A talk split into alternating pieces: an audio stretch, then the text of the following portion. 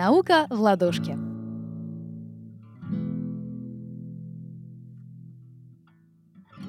Всем привет! С вами Владислава Схановская. Сегодня я расскажу вам про межпозвоночную грыжу. Наш позвоночник – это такая лазанья из твердых позвонков и желеобразных дисков. Сам диск состоит из жесткой наружной ткани и внутренней гелеобразной. Когда жесткая наружная ткань рвется или протирается, желе выпячивается из нее. Это и есть межпозвоночная грыжа. Через все позвонки проходит наш спинной мозг.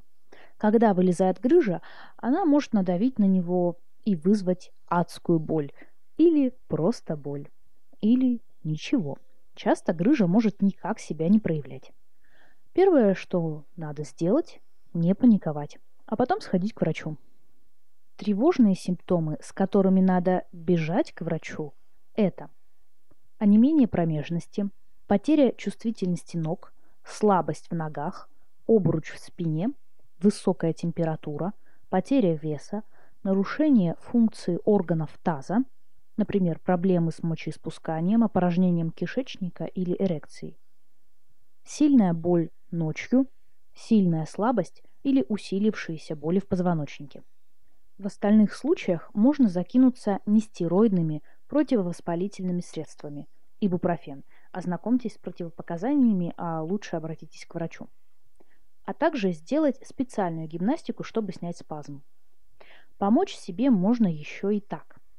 При поднятии чего-либо сгибать колени и держать спину прямо. Держать вещи близко к себе, когда вы их переносите. Класть одну из ног на табуретку или коробку, если вы долго стоите. Ставить ноги на скамеечку, если вы долго сидите. Колени должны быть выше, чем бедра. Не носите высокий каблук – не спите на животе. В большинстве случаев грыжа сама проходит со временем, до 6 недель. Если боль беспокоит вас, идите к врачу. Пишите мне свои предложения или если вы нашли какую-то неточность. Я с радостью читаю ваши отзывы. Поддержать подкаст вы можете лайком, репостом, комментарием или отзывом на одной из платформ. Источники смотрите в описании подкаста. С вами была Владислава Сухановская.